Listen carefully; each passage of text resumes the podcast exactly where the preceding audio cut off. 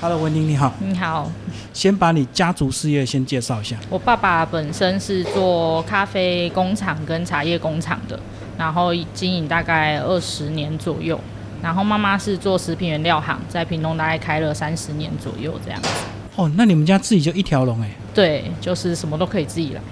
你爸自己做，然后你妈负责卖。对，然后我再开这间咖啡店，可以知道第一线的客户需要的东西是什么，那我们再去做改善这样子。所以你是从小就在家里看到大，自然就走这一行。对，不然我原本是念美术系的，以前不会排斥吗？年轻的时候一讲到一直家里的本以业，前会蛮排斥的，因为其实我家里还有两个姐姐跟一个哥哥，然后他们也是有做过，然后后来又想说，因为其实跟长辈一起工作会有压力，对无会有形的压力力。，所以他们就又不做了，就都出出去外面工作这样。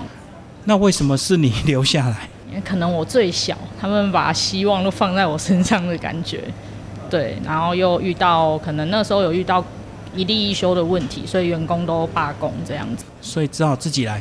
对，就想说那我就回家帮妈妈这样子，所以你咖啡的专业都是爸妈自然的教导。对，然后再去上一些国际证照课程那一类的，再去精进这样子，所以自己家里开工厂、开原物料，是不是自然开店就会成功？也不是，还是要有自己的努力啦， 对啊，因为像我们现在也还在努力啊，毕竟家里的事业是爸爸妈妈，而、我们自己是我们自己这样，可是你十六岁就开店，那时候家里应该父母亲意见很多吧？意见很多啊，就是觉得你三个月就倒了这样你子。做不了主吧？对，就是一开始他们是不太支持，然后后面真的看到，哎、好像有客人进来都在问说，哎、你们的咖啡、你们的饮料，才开始觉得我好像有在认真做这件事情。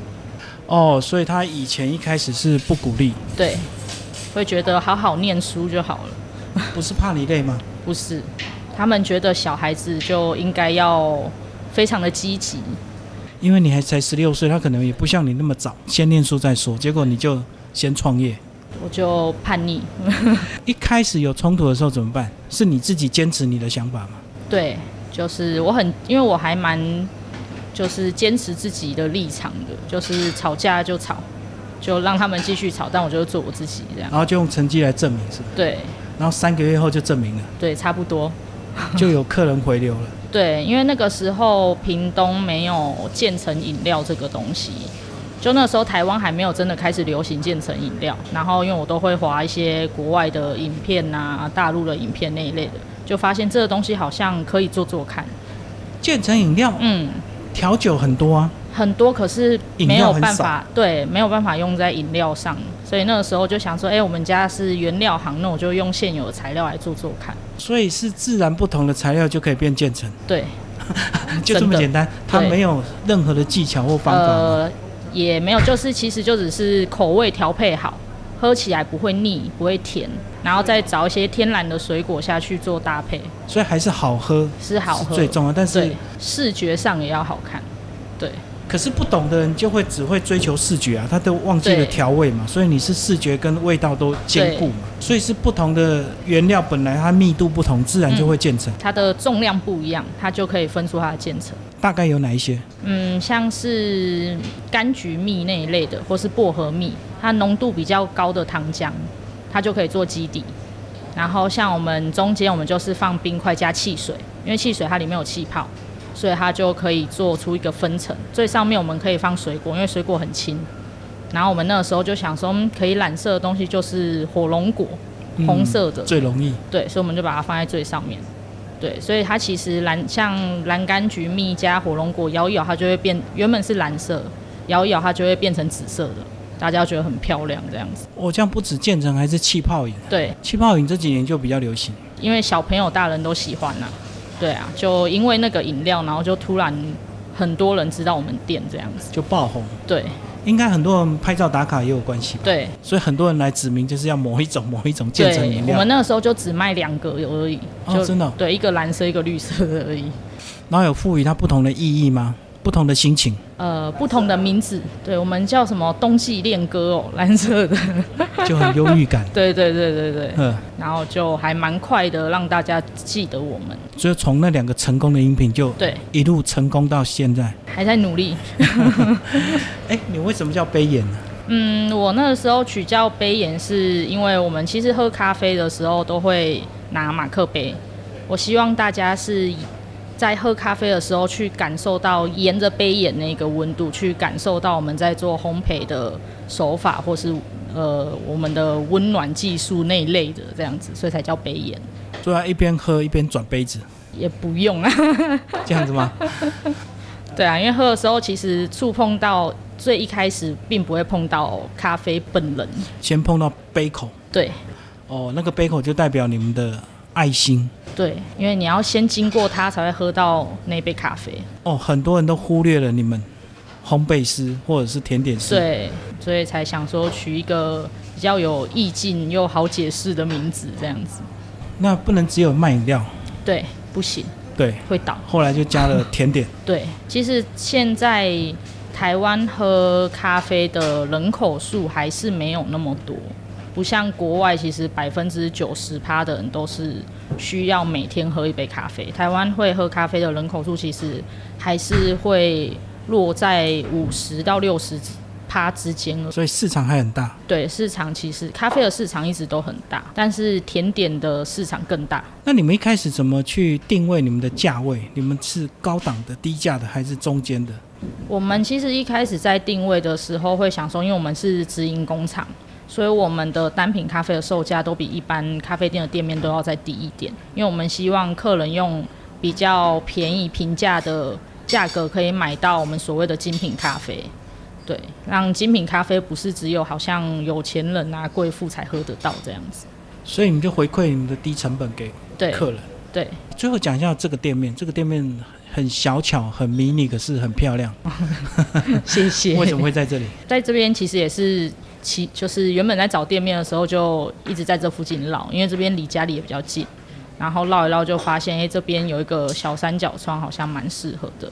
然后我自己又是念设计的，所以这边我们就都自己装潢，然后自己设计这样。所以两边的落地窗是你后来改的，对，原本这边是车库，为什么想要这么透光？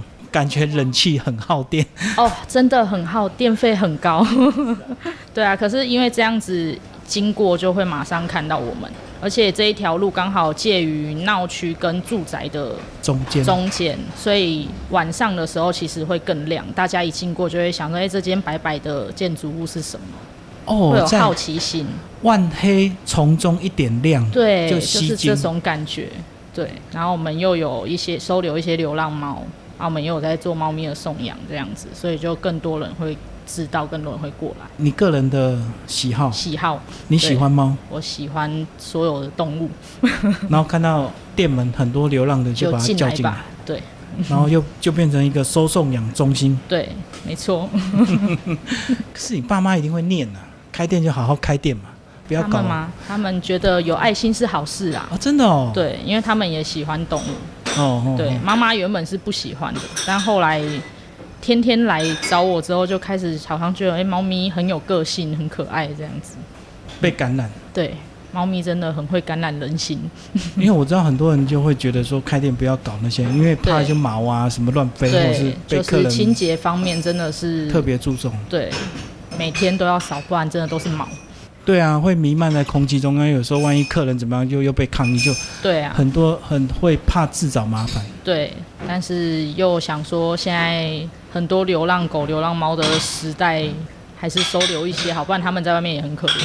你觉得你大概做到几年？父母亲看你的眼光，敢闪烁着骄傲、肯定，应该是这两年， 对，就这两很但近，也就熬这很两久年了，欸。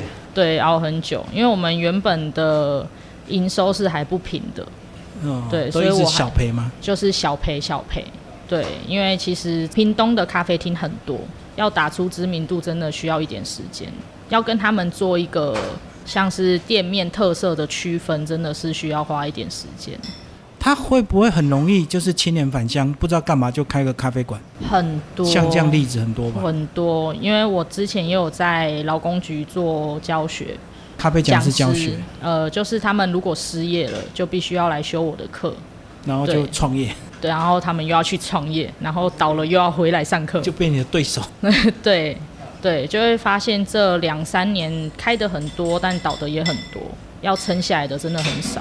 好，那如果学生问你，嗯他学完真的要开店，你会怎 么？不要，不能只有两个 字，但是有如果很有企图心的嘞，我会先要他把他自己的定位找出来，先找好他跟别人不一样的地方，哪怕有一个跟他一样，就不要做。所以要先自我探索，对，我的专长、我的能力、我的对特色。我可以做到什么样子，就还蛮逼自己的。那如果创业这么难，那他如果说他要加盟、哎，加盟直嘛，接找咖啡大品牌，那就去吧， 因为那个品牌别人都帮他打好啦。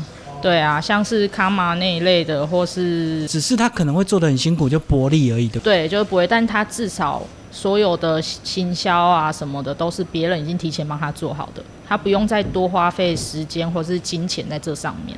所以可以说他低风险，对那自然就低报酬。对，没错，因为我们做独立咖啡店的，我们其实最花钱的就是行销费用。品牌嘛，对，所以你现在品牌有建立了吗？算有吧， 就大家至少知道，就在屏东讲我们名字，至少知道我们在哪里这样。在网络上的知名度比较高，还是在屏东市区这个大家相传的这个口耳里面？如果在网络上的话，大家都会问说：“哎、屏东哪里有猫咪的咖啡店？”啊，大家可能就会讲这里。但是在屏东市的民众来说的话，他们会想说：“哎、这边有甜点，你可以来这样子啊，又有猫咪这样子。就宠物友善餐厅。”没错，类似回到本业，咖啡还是要好喝。对那咖啡到底要怎么好喝？是从一开始的豆子它就要好嘛？豆子好，它是本身占百分之六十趴的好喝。对，那我们当然要经过烘焙，就烘烘焙师去把它的风味带出来，占百分之二十左右。是对，可是最后的二十就是你要怎么做重组，这只豆子适合用什么方式去做重组？这样听起来你好像百分之百都掌握住了、欸是不是一定就会成功？因为你们自己家的豆子，自己家烘，然后你自己做，要要看客人爱不爱喝咖啡。所以你都掌握住了，还是要客人喜好。对，因为其实咖啡这个东西很主观呐、对，喜不喜欢这件事情就是很看个人。你能不能从客人进来他的长相判断出他喜欢喝什么味道的咖啡？呃，可能没有办法，但我会问你喜欢喝甜的还是酸的还是苦的？他们有个大数据嘛，就是比较年长的或比较年轻的，哦，有像是五十岁以上的都喜欢喝中培或是终身培以上的，然后像呃三十岁到四十岁之间都是中培居多，然后三十岁以下都是中浅培比较多，因为他们对酸的接受度比较高。年轻比较爱酸。对，那女生是不是更爱 酸？呃，没有女生不是爱吃什么乌梅、酸梅？哦，那个他们可能喜欢它的酸甜，所以你也是要把那个甜感找出来。像女性大部分比较能接受的咖啡是耶加雪菲，它的酸值不会太高，可是它的甜感跟莓果味都还蛮突出的，是女生蛮喜欢的风味。对，它有点像莓果茶。好我们最后来谈你的咖啡专业，就是你个人也有去考了一些证照，对不对？嗯对有经验不够，还是要一些证照加持。对你大概有哪些？ ，SCA 的感官烘焙跟手冲，对，然后还有 CQI 的国际杯测试证照这样子。国际杯测师好考吗？不好考，花钱又不好考。都 在台湾上课就可以。对，台湾就可以上，台湾就有老师可以发证了。对，但是开课的时间还蛮算蛮少的，因为需求少啊，开课就对少。，需求少。但是其实台湾的杯测师算蛮少的啊、目前好像八九百个而已。杯测师他的工作是什么？是新产品吗？呃，不是，就是像我们每每一次烘焙过后，我们要去测试我们这一只豆子的胚度啊，或是它里面有没有一些瑕疵，或是做像我们今天去做评审是在做品质的鉴定，在鉴定这一支咖啡 O 不 OK 好不好？因为它这一批跟下一批的后置方式跟采摘的方式有可能都是不一样的，所以我们可以去考这个证照来做品质的控管。所以他需要什么盲测吗？哦，需要需要就杯子做都先对，需要完全先不知道做一个乱码。哦。对，这样子才不会有一开始的主观意识在这里面。所以你在喝的时候都不知道它是什么，哪一家哪个品牌。对，盲基本测。上是不知道的，只有最后分数出来才会知道说哎这是什么豆子这样子。你觉得你以二十五岁这样的年纪达到这样的一个境界，在同年纪里面，你觉得你算走在前面吗？我觉得我很像在过四十岁的生活， 就是经历了比较多事情啊。因为创业嘛，对，因为创业这件事情，有没有想过如果不创业你会做什么？可能会回家接家业，卖豆子，卖咖啡，然后教人家怎么开店。 对有就要守在店面对，等客人上门哎卖也豆子，辅就导是做业务这样子，哦，到处跑。对，到处跑。反而开店才要一直守在店里，如果守本业的话，还有机会到处推销对。对，推销什么推销？就带着你们豆子，然后说：“老板你好，我们有个新产品试试看。”这样子，呃，类似，然后告诉他们报价，我们的性价比好不好什么的，这样那个纯粹就是专业，还是要拼价钱。拼价钱。真的没有人因为专业就哦愿意买这个品质好的豆子。其实很少啊，因为现在物价这么高，大家其实要比的都是价，你只要不要太差都，都很容易接受，就过得去就就好，过去了因为大家已经喝习惯便利商店的咖啡，所以已经对不挑了。不挑了。你有一点点好的进去，他会觉得、哎这支好像还不错，就会买了啊，价钱又不会高到哪里去。哦，纯粹就拼价钱。对，你父母亲做到今天，上游工厂你要不要开始慢慢接手了？哦，已经在接了，哦，所以你自己也一条龙啊，就就比较忙，就比较会跑来跑去的这样，工厂跟店面两边跑，三边跑。还有对，对，因还为我有还有原物门料市店，还有对你的门市。对哦，难怪你过四十岁的生活。对，很累， 你的咖啡门市可以培养出店长吗？能够可以完全放手吗？可以，因为其实咖啡手冲它有一个自制 SOP 啊的手法，就是其实照那个步骤下去走的话，不会难喝到哪里去，但也不会说好喝到哪里去，至少但就八是九在一个成吧，平平均值这样子所以是可以放手 的，是可以放手的。嗯我很常放手，，就跑回工厂对对对跑回原对物料店。对，像今天早上去当评审，我就放手，哦，对你还有你还有一个本业是老师啊，对咖啡老师。对，你觉得整个屏东这样子，整个喝咖啡的气氛，嗯或者是素养或素质有不一样吗？总是会进步有吧？越来越好，而对啊且屏东的咖啡产区其实越来越多。哎，对啊，屏东很适合咖啡哦。，对，像我热带们地其实也有在雾台那边做咖啡的推广，跟那边的农民一起去种植咖啡，做后气置作处是不理是？对，我们有在做气作，嗯，对所以你们有收多少假的地样子收我成们？嗯也没有到假啦，但是就是有农民愿意跟我们合作，我们当然就愿意去付出，去帮忙这样子，然后再收他的豆子进来做贩售。可是他们的种植，你们应该就有一些标准吧？就不种能植够有乱一种吧？，对，种植一一定有一定的标就准。有你们要的标准嘛，对你才能够收嘛。对，所以我们还是必须要去找农民一起去上一些后置的课程跟种植的课程。好，最后讲你一天的行程好不好？最忙的时候吗？从起床到最后休息 哦， 起床嘛，起床就先来店里，然后先打扫。就是先看一下前一天有没有什么东西没有补完呐、或干嘛的。对，就先把它整理完，然后再可能近中午的时间，有的时候会往雾台那边跑，就是看一下产地，对，看一下产地，然后跟农民讨论一下下一批的后置要怎么制作，包装要怎么做，怎么做推广这样。那个本来是你爸的工作，现在变你了。从我这边开始接触的，因为我爸都是在做进口豆比较多。哦，你是对你自己找本土豆。对，因为我觉得台湾豆真的需要被帮忙，而且台湾豆其实很棒。那从雾台回来就下午了， 对，就下午的时间会先进工厂那边去看一下工厂那边的状况，然后看完之后再回来这边看接单啊、蛋糕那一类的去做这样子，然后就晚上就下班。